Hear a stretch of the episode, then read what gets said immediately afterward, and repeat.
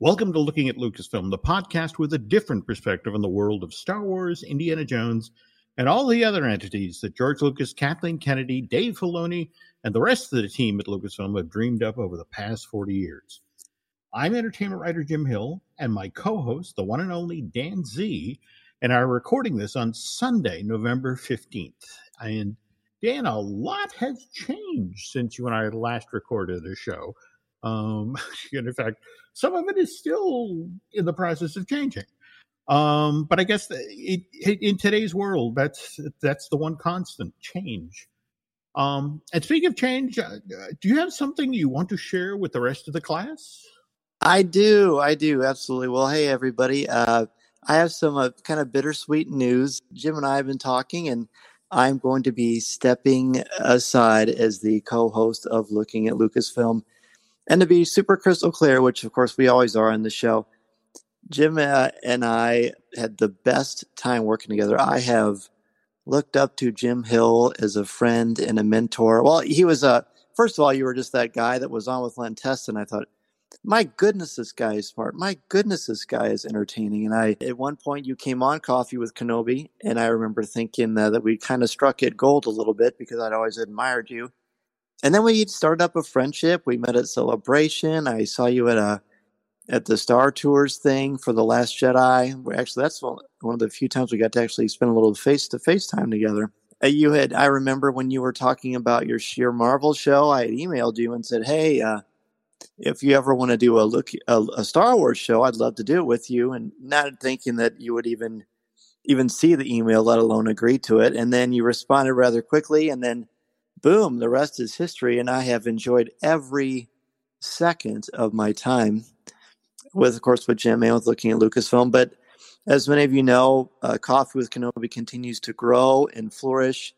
My time continues to be drawn to that because not only am I a podcaster, but I'm also a teacher. And with the book coming out and all of the press stuff I've done and all the other things that are on the horizon for me, I realized I really need to put all of my eggs into that basket. And while it certainly breaks my heart, I mean, I and I now I'm just talking to you directly, Jim. Mm-hmm. Uh, I mean, I absolutely love you. You're one of my favorite people, and I am very appreciative of the opportunity to work with you. And I know that even though I'll be turning off this microphone, uh, I know that is only just a temporary thing, and that you and I will be chatting and sharing news and information and catching up about our families until we're old and gray. So I'm so grateful to have been able to be a part of the show with you. Well, if we're talking old and gray, that's this week for me. Okay, you know. Uh, but uh, look, folks, I'm not going to lie to you. When I first learned of Dan's decision, I was obviously disappointed. I've enjoyed working with this guy for the past two and a half uh, plus years. We've done 52 episodes of Looking at Lucasfilm to date. This broadcast will be our 53rd. Uh, the first one, uh, Dan, became available for downloading back in April of 2018. Um, but that said, though this podcast will continue in one form or another, as will Dan and my friendship, we've got what three episodes of looking at Lucas, Lucasfilm left to do together after this one. Um, That's Dan's right. looking to uh, step away in from the show in late December, make a clean break from the podcast as 2021 is getting underway. So, like I said, three looking looking at Lucasfilm to go. Well, four if you count this one. Uh, before Dan goes, uh, and taking that into account, we're going to try to make these next two shows extra special. So, moving from that bit of news to the news news. Um, Dan, have you been following what's going on with uh, James Arnold Taylor, uh, the veteran voice actor who who did General Kenobi on Star Wars: The Clone Wars animated series? I think he's a great guy and and a one of the finest Christian men that I've met in this business. Mm-hmm. And I do not believe for one second that he did anything to offend anybody. Well, uh, same thing here. I've always enjoyed Mr. Taylor's work. George Lucas himself has said it was basically aimed at entertaining twelve-year-olds. Um, yeah, and then it, then it stops becoming about Star Wars and becomes about something else that has nothing to do with everything that we love about uh, this franchise. Well, uh, but that's the thing. What I, I am fascinated by George's thing when he he, you know, and, and, again, if you're paying attention, George mentions that Star Wars is he views as important to kids for a lot of reasons. In fact, uh, there's a quote where when somebody asked, "Well, why did you say entertaining 12 year olds. And he said, Well, you know, when you're 12 years of age, a direct quote from George here, you're about to enter the real world. You're moving away from your parents. You're probably scared. You don't know what's going to happen. Here's what you should pay attention to friendship, honesty, trust, doing the right thing, living on the light side, avoiding the dark side. Mm-hmm. And let's be honest, that really is, if you're, you're, you're paying attention to the broader Star Wars world, these are the concept these movies and these books and these TV shows are trying to put across, right? Absolutely, one hundred percent. That's what the mythology is about. That's that's what it was about um, when it started, and mm-hmm. that's why people like it so much it, because it's a fun, as you said, it's a nice, fun escape, and that's the way that it should be. And I remember hearing that's a great quote that you found, and I remember him saying something similar. Mm-hmm. Celebration Anaheim, uh, mm-hmm. no, Celebration Orlando Mm-hmm. Uh, what was that back in 2017? So yeah. Dan, I have to tell you, concerns me a little bit about this new female-centric Star Wars show that Leslie Headland is developing for for Disney Plus. Have you heard about this one? Yeah, I um, have. Yeah, yeah. I mean, now uh, for those of you who don't know, folks, Leslie is one of the creators of Russian Doll, that comedy drama series that debuted on Netflix uh, back in February 2019. And uh, the the log line for this new Lucasfilm television production is that it's going to be a female driven action thriller with martial art elements that's set in an alternate timeline from the usual Star Wars universe. Um, and for me, Dan, I, I, get worried that with that sort of style, uh, you know, with that sort of uh, storyline, uh, the people who were vocal about Rose Tico and made Kelly Marie Tran's life so miserable that she actually left Instagram back in June of 2018. Um, I worry that they they'd go after whoever plays the lead in this show as well. Because uh, again, in in this small select group of toxic Star Wars fans' eyes, a woman isn't ever supposed to be the central character in a Star Wars project. Um, but but that said, then I think I could be wrong. I mean, think about it. When Gina Carano, mm-hmm. I want to say, who plays the Cara Dune character, right, uh, came on the scene in Chapter Four of Season One of The Mandalorian. Uh, I want to say that episode was called Sanctuary. Sounds uh, right. Mm-hmm. Uh, directed by Bryce uh, Dallas Howard. That's right. Uh, Star Wars fans seem to get right behind Cara Dune very quickly. You know, uh, kind of like this past weekend when Katee Sackhoff uh, made her debut as Bo Katan.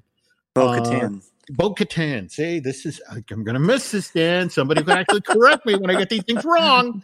Uh, but again, that's the uh, chapter 11 of The Mandalorian. Uh, by the way, another episode uh, directed by Bryce Dallas Howard. This one uh, entitled The Heiress. Um, yes.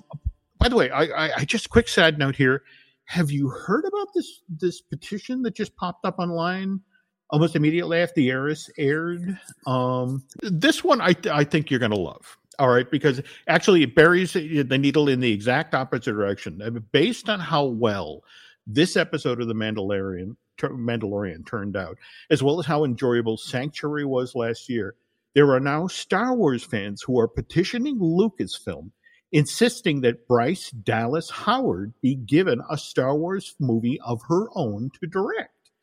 Oh, that'd um, be great. But, but here's the kicker, Dan. Not just any Star Wars film.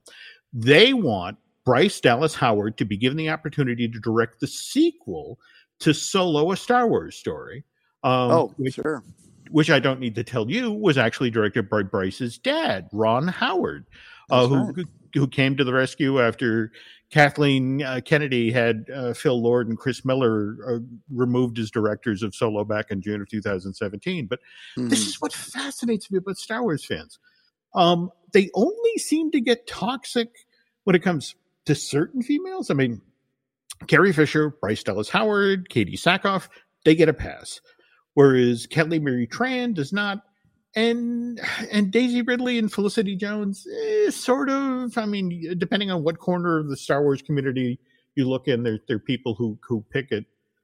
Um, Jyn Erso or uh, you know, or Rey. Um, well, anyway, um, okay, uh, lots of excitement about the arrival, and again, I'm going to blow it again. Bo Katan. Katan. Okay. Uh, I, but let's be honest. I think a lot of that has to do with the, the, you know the line that got thrown away about to the effect of okay you know you have to go to this planet to to meet with Ahsoka Tano. Um, you know, uh, not on the next episode, I'm thinking, but but Probably likely not. very very soon. But I have to ask at this point, we're three episodes into season two of The Mandalorian. What are your thoughts? I mean, I think this season has been tremendous. Uh, well, I shouldn't say that. The the the first and the, the new episode have been great. I, I didn't love the one with the passenger because I was really frustrated with Baby Yoda, but that's certainly been talked about plenty online. Mm-hmm. But I think I think that ILM is doing insanely beautiful work, just absolutely mind blowing work for a streaming service. Mm-hmm. The music has been stellar. The direction has been great. Uh, you know the the the episode where we got to see the return of Boba Fett's armor and all the mm-hmm. mystery mm-hmm. and intrigue that went in that, and Timothy Olyphant was amazing. Oh, Bo Katan yeah. was great. The action was exciting. Again, the effects are just absolutely out of this world. And the fact that we're seeing Din Djarin the Mandalorian slowly but surely become more and more thawed on the inside, and mm-hmm. he's just much more nurturing of the child. Uh, the the revelation, which we did talk about in the Star Wars book, but the revelation of the fact that the way, when they, mm. so they say this is the way, is a very extreme sect of Mandalorians, and that's why people take off their helmets. In fact, on my show, Coffee with Kenobi, Pablo said, "Yes, people have said that Sabine."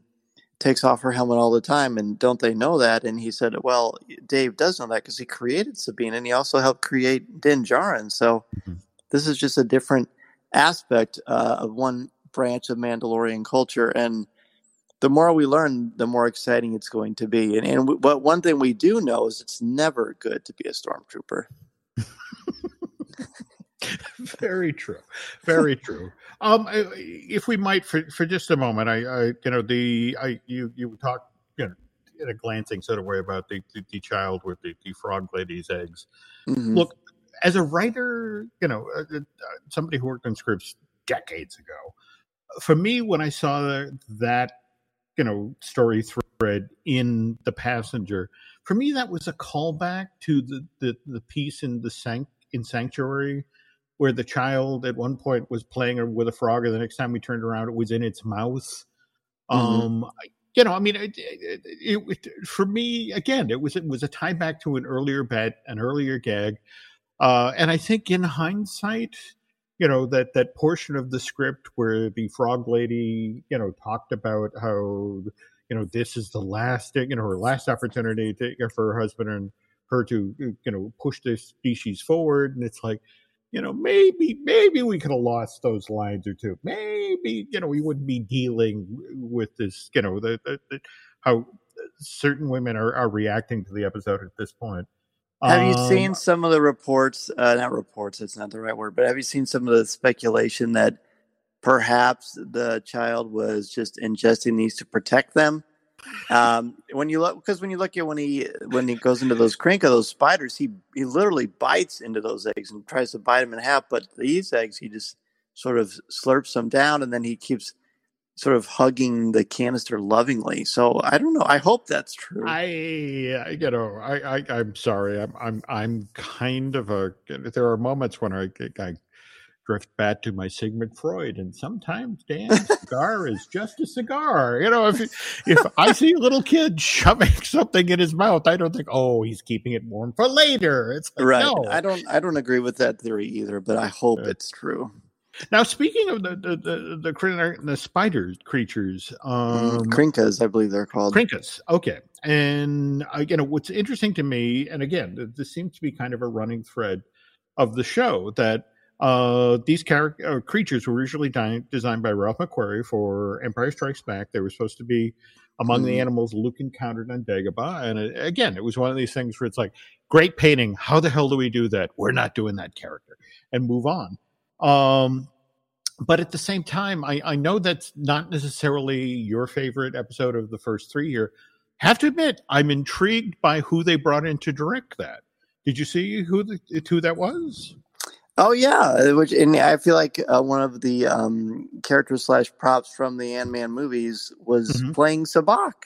There we go. There we go. So, uh, yeah, Peyton Reed. Yes. And you know, I'm, I, and again, when you think about, I, I'm particularly impressed if you think about it. Favreau wrote the first three scripts for this season. Yeah, he's uh, read, he's written all the scripts for every episode. Period. Yeah, yeah. and the fact that uh, he he directed the Marshal and then turned around. We brought in Peyton Reed from you know, Marvel to do that episode, and then then to bring Bryce back in to to do the Heiress, and and that turned out so beautifully. Um, yes. You know, I mean, that was Favreau's first directing gig on. The Mandalorian. Was the season two premiere? Was it really? Because oh, he didn't direct any from the first season. Interesting. Okay, yeah. but but I, I think again, people sometimes need to take, you know, the thirty thousand foot view. I mean, they they uh, for me, a lot of the reason that the things happened the way they did in uh, chapter ten was because again, the, the, you know, we you know the fact that somebody can jump to light speed and go across the universe, you know, uh, we're looking to complicate this character's life Yes. Uh, and so mission accomplished. there we go. So the fact that the Razor Crest is as beaten up as it is, mm-hmm. uh, in a weird sort of way, you know, it's a it's a lovely throwback to what a hunk of junk, you know, that the exactly. you know the whole the, the into the whole thing with the Millennium Falcon. Oh, oh, speaking of the Razor Crest, did you see where just last week, uh, on November 9th, in fact, the crowdfunding effort that Hasbro put together for its vintage, HasLab. Yeah. Um, the uh, the Razor Crest? Uh, I I did. I I've been monitoring it closely, and then at the very end before the deadline, I jumped in and backed it too. Oh, good. Okay, so again, I love the fact that they were shooting for six thousand backers and got twenty eight thousand. Yeah. Uh, so that's wow, pretty good. That's a, you know, that's now, a pretty good fund. Oh no, absolutely. Know, and again, folks, this is the supersized version of the Razor Crest. It's what 30 inches long, 20 mm-hmm. inches wide, and 10 and a half inches tall. Uh, by the way, uh, get production's supposed to begin soon, but they're not supposed to ship till fall of 2021. That's which, right. Oddly enough, just in time for season three of The Mandalorian to begin airing on Disney Plus. Um, and then the right the razor the razor crest is going, it may not even be around then, so it may be a nostalgic. Oh, oh, that would hurt. it's yeah. like, oh well, we'll have to crowdfund the next thing, the Mandalorian flight. That's right, uh, and oh, everybody oh, by will the way, do it. There we go. Uh, by the way, I wanted to credit Shelley Valladolid. She she's the one who gave me the heads up about uh, the the Hasbro crowdfunding effort was coming to the end. I, I, it was my first time to the page and see how what was it five of the you know sort of if we make this amount of money we unlock that and yeah the, the tiers yeah they had oh. they had the um, the first one uh, let's see they did an escape pod they did hmm. carbonite uh, blocks they did a, a, a stand to display now which is nice they did a, a, carded figure of the child and then they did one hmm. of the, the chief Jawa and, from the second yeah, episode. which which has what an opened egg. Which, yes, disgusting. Did you see they're selling that at cele- for celebration merchandise? They're selling oh, a, a big old fuzzy egg. I do not want to think about this. Okay, so just to, to look back to uh season two of Mandalorian of what we've seen so far. Uh, you already mentioned Tim- Timothy Olyphant. I think he did uh, a great job as Cobb Vanth. Like that's a character I hope we again see again soon. Likewise, mm-hmm. um, I, you know, you know, I enjoy having Amy Sedaris on the canvas. Uh, you know, just it's I'm I'm assuming given the shape that the Razor Crest is in, it's eventually going to have to go uh, back to Tatooine to get some work done. Um, I hope and, so. It needs it. Yeah, it, it, the last episode it looked like it was mostly held together with string, which uh little concerning. Um, yeah, and, and, it's and it needs a serious um, humidif- or dehumidifier in there too. All right. Um, okay. Talk to me about Temuera Morrison. Uh, do we think he is who we think he is? I mean, he he would have to be. I mean, the the challenge is that, of course, Temuera Moore, the Boba Fett character, mm-hmm. is a uh, you know a, a, modified clone, so we can age mm-hmm. normally, but and it could be just a regular clone, but that seems highly unlikely. It, it sure mm-hmm. seems like it's Boba Fett. Okay, okay, and and uh, for me, again, I, I, am a big believer in the Chekhov thing of if you wield a gun in Act One, you have to see it again in Act Two. I love yes. the fact that we saw Moff Gideon, uh, you know, wielding the dark saber at the end of, of Chapter Eight Redemption, and mm-hmm. that it wasn't just a random piece of fan service; that it was actually setting up uh, what looks to be a pretty significant storyline for season two. Which makes sense because we saw in Rebels Bo Katan take the the dark saber, and then we you wonder, well, well how did Moff Gideon get this thing? Did he kill Bo Katan? Because the only way to get it is to defeat and battle the other person. But because he's an Imperial and because he's Moff Gideon, it seems like he probably stole it. Mm-hmm. That's the impression that I'm getting. So if we're going to get a showdown between those two at some point, that's going to be spectacular. Oh, I agree. I agree. I mean, I have to admit, you know, we've got you know, at least five more episodes for this season to go. And I'm really intrigued to see where they go. The one thing I'm kind of startled about is we've had, a, I, uh, by my count, at least three scenes where the child was in not just a potential danger, but really serious danger. Oh, uh, you know, and um, they seem to really be stepping that up this season. I predicted that because everyone's fallen so in love with the child, that it would constantly be in peril and it was going to be very, very stressful. Mm-hmm. And that has certainly been the case. I mean, my gosh, it was it was completely swallowed whole by some underwater yeah. creature. Yeah. And yeah. you know, the, and another challenge that this show faces, which is a, is a good thing narratively, is that it's not like Anakin Skywalker, Obi Wan Kenobi, or Yoda, where you know their fate. We don't know mm-hmm. the fate of the of Din Djarin and the child. So the potential for great peril in in cost is there because we don't know the end of their story. Mm, well, uh, for me, it just looks like they they have kind of a tough road ahead. Uh, you know, especially with this quest to find the Jedi. So yeah. Um, and speaking of ahead, on the second half of today's show, Dan and I are going to take a closer look at Red Tails. But first, quick break. Okay, we're back. And before we get started here, Dan, I understand that you have had the chance to preview the Lego Star Wars Holiday Special, which uh, debuts on Tuesday, November 17th, mm-hmm. which is mm-hmm. 42 years to the day that the original Star Wars Holiday Special uh, first aired on CBS back in 78. So, what can you tell us? All I can say mm-hmm. is that I loved it. Okay. I loved it. It's it's going to put a smile on your face you are it's you're going to love it. That's all I can say. But trust me, it's going to be worth the wait. Okay. All right. I was worried that was as deep as you were going to go. Curse you non-disclosure agreements, but okay. All right. I'm I'm I'm there. It's, I'm... it's fair to say we'll be looked at more favorably than the uh, original one that you uh, mentioned. Well, I did, what that's the old you know Statler and Waldorf joke. What is it? I've seen better film on teeth. You know, you know, just that's a great one. Okay. Well, all right. Anyway, last Wednesday, folks, November 11th was Veterans Day. Uh, and as we talked about on on the last episode of Looking at Lucasfilm, Lucasfilm is in the middle of doing a big push to commemorate the Tuskegee Airmen. Uh, in fact, the entire Walt Disney Company is behind this. Uh, I don't know if you um, you saw this, Dan, but uh, Robin Roberts of, of uh, Good Morning America fame uh, as as they were talking about the dedicated website, the new documentary, brought up the fact that her father, Colonel Lawrence E. Roberts, uh, who we lost back on uh, in October of 2004, was actually a pilot with the Tuskegee Airmen. No, I did not know that. That's amazing.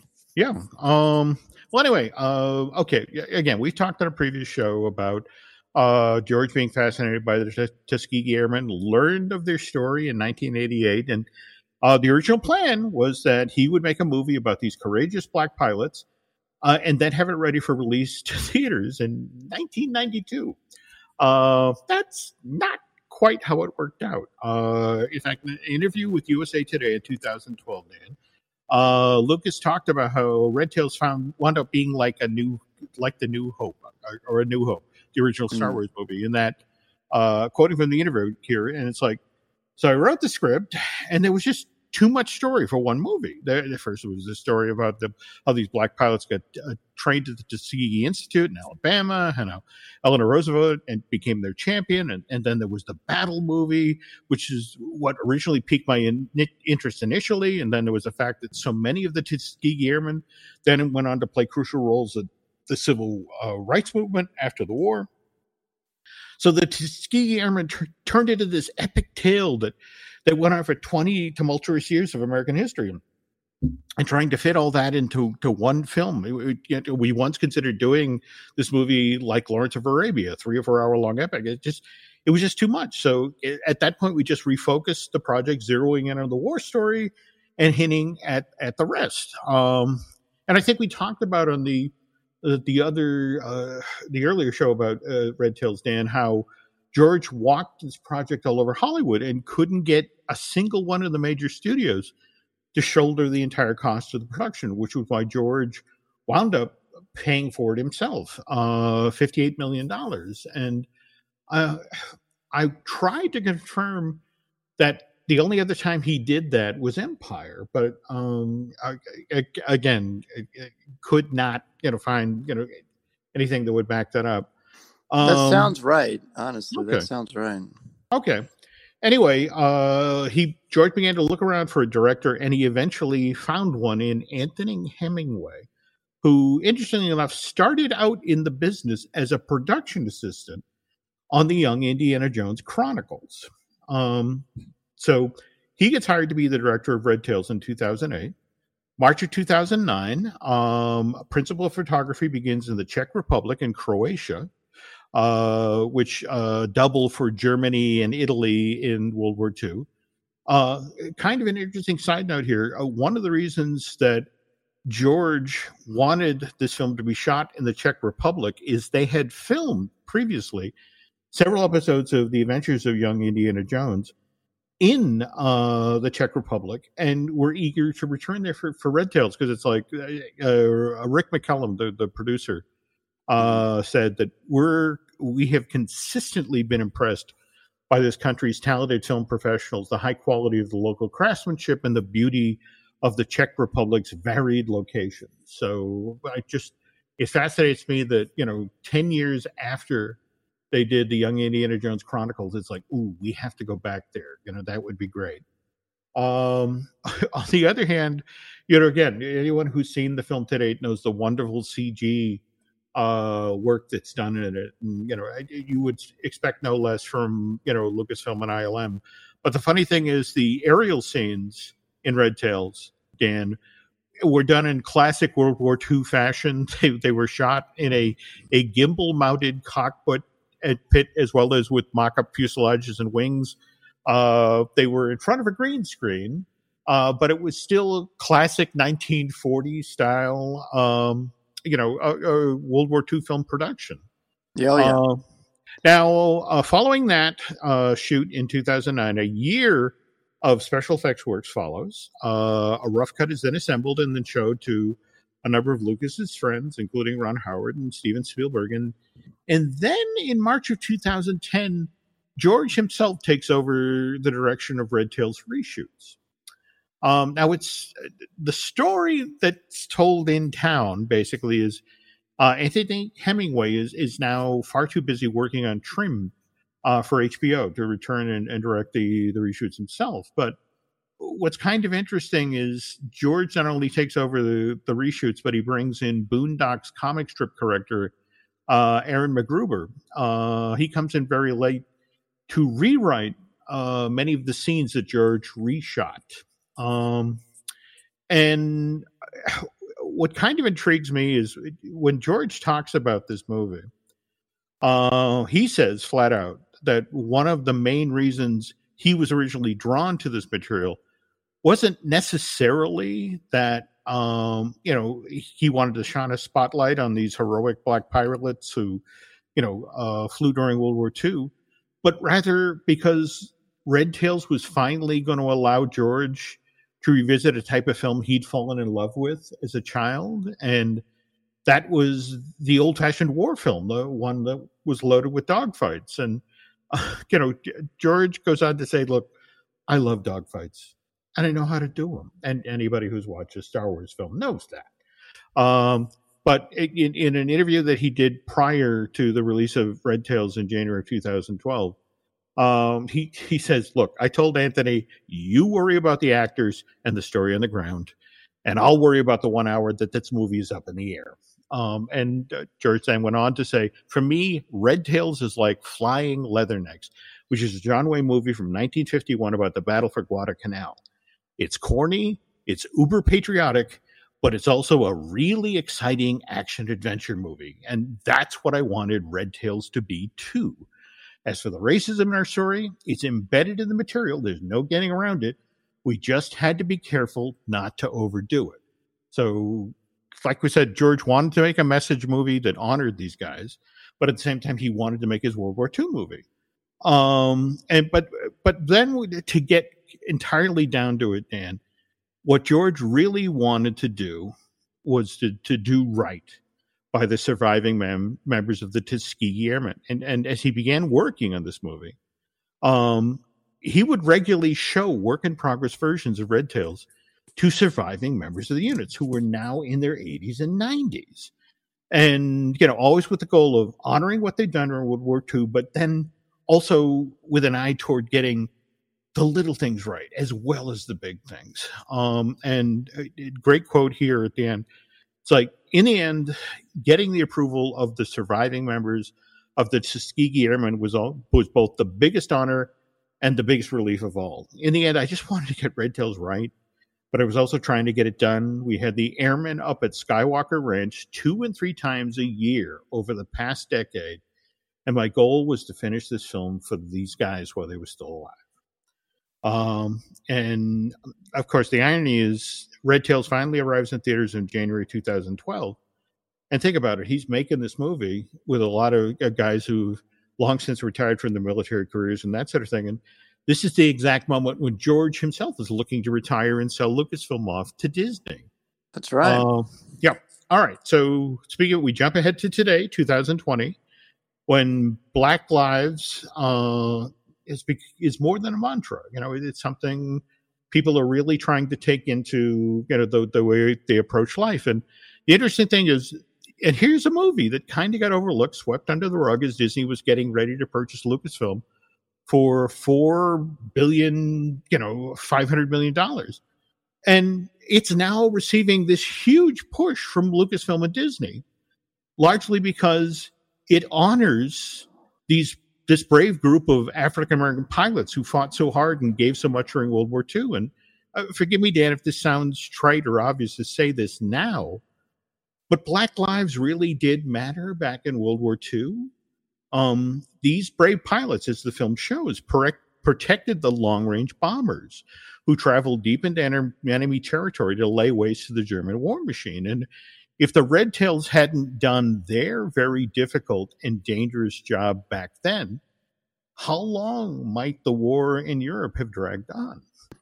Oh, um, I agree. And unfortunately, not everybody, even the people they fought alongside, mm. you know, ostensibly connected, didn't even quite realize how important their impact was. That's why I think that movie's so important. No, absolutely. And and uh, speaking of which, folks, I realize now it's November fifteenth, and so Veterans Day 2020 is is in the rearview mirror. But if you want to watch a really great, if somewhat old-fashioned film that honors those that made the ultimate sacrifice, why don't you head over to Disney Plus and fire up Red Tails, which, interestingly enough, is one of the film titles that the Walt Disney Company acquired when it bought 20th Century Fox back in March of 2019 for 73 or 71.3 billion dollars, Dan. Um, Okay, that's, so, not too that's not too bad day's work, huh? Eh, you know, you know it, it, Iger found that mostly on the dresser. You know, the pocket change. That's true. That's true. Okay.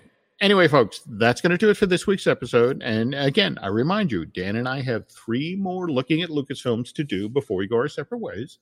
So if you've got some topic that you'd like the two of us to touch on before then, uh, feel free to, to send that story suggestion along. Okay.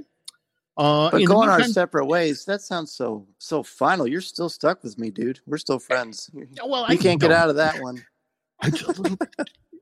it's called dramatic license, Dan. you know.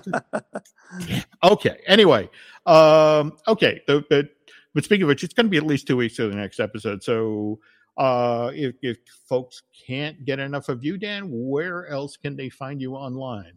And sure, you can certainly. Well, thank you. They you can certainly find me on Coffee with Kenobi each and every week. The podcast is comes out every Thursday. Although during the Mandalorian reviews, we've been putting out two shows a week. Uh, we just had our show with Kyle Newman. I've got a a great conversation with Steve Sansweet coming up very soon that you're going to love. You can find me Monday nights at 8 o'clock p.m. Central Standard Time on Facebook Live at coffeewithkenobi.com slash live. And then we have a Patreon page, patreon.com slash coffee with Kenobi, where we have an exclusive weekly podcast, CWK pour over. And then if you have a blog or a brand of your own that you want to expand or grow, you can check me out at danzmedia.com. Quite the stuff. Okay, uh, now over on uh, our side, let's see, we got Disney Dish with Len Testa. We got Marvelous Disney with Aaron Adams, a gentleman who had a lot of podcasts here. I'm actually recording a new episode of that tomorrow. Uh, let's see, we got um, Universal Joint with Dustin Fuse. Just recorded a brand new episode of that today. Uh, let's see. Uh, Fine Tooning with Drew Taylor. Got to record one of those this week. Likewise, a uh, uh, I want that with Shelley Valladolid. Um, I'm going to try to get one of those out the door as well. But I'll tell you what, folks. Um, if you could do Dan and I a favor, uh, if you could head over to iTunes and not only recommend Coffee with Kenobi, but if you could also put in a plug or for uh, looking at Lookism, that would be incredibly helpful. Uh, what would also be helpful if you really like what you heard here tonight, to get over to Bandcamp and subscribe. Um, Dan, again, always enjoy uh, you know seeing what you're up to on Twitter. Uh, how can people find you over there? Sure, you can find me on Twitter at Mr. Zehr M R Z E H R. And by the way, if you uh, want to pick up a great Star Wars gift for your family or loved ones for Christmas, be sure to check out the Star Wars book, the book I co-wrote with Pablo Hidalgo and Cole Horton.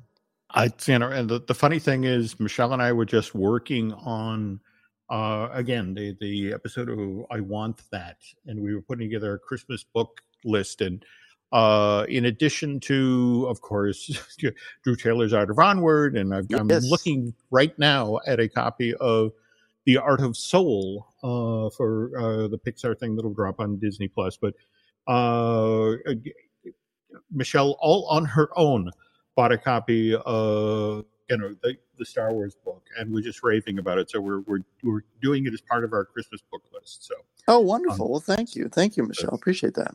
Not a problem. Okay. And uh, Nancy, on the other hand, would like to remind you that our side of the social media, if you're looking for us, you can find us on Twitter and Instagram at Jim Hill Media and also on Facebook at Jim Hill Media News.